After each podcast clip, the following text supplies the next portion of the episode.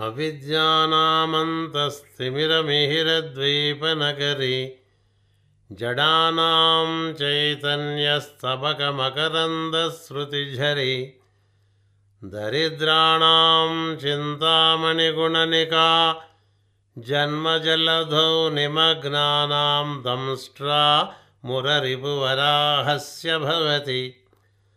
शरद्योत्स्नां शुद्धां शशियुतजटाजूटमकुटां वरत्रासत्राणस्फटिकघुटिका पुस्तककरां सकृन्नत्वा नत्वा कथमिह सतां सन्निदधते। मधुक्षीरद्राक्षा मधुरिमधुरीणापणतयः शिवशक्त्या युक्तो यदि भवति शक्तः प्रभवितुं न चेदेवं देवो न खलु कुशलस्पन्दितुमपि। अत स्वामाराध्ये हरिहरविरिञ्जादिभिरपि प्रणन्तुं स्तोतुं वा कथमकृतपुण्यप्रभवति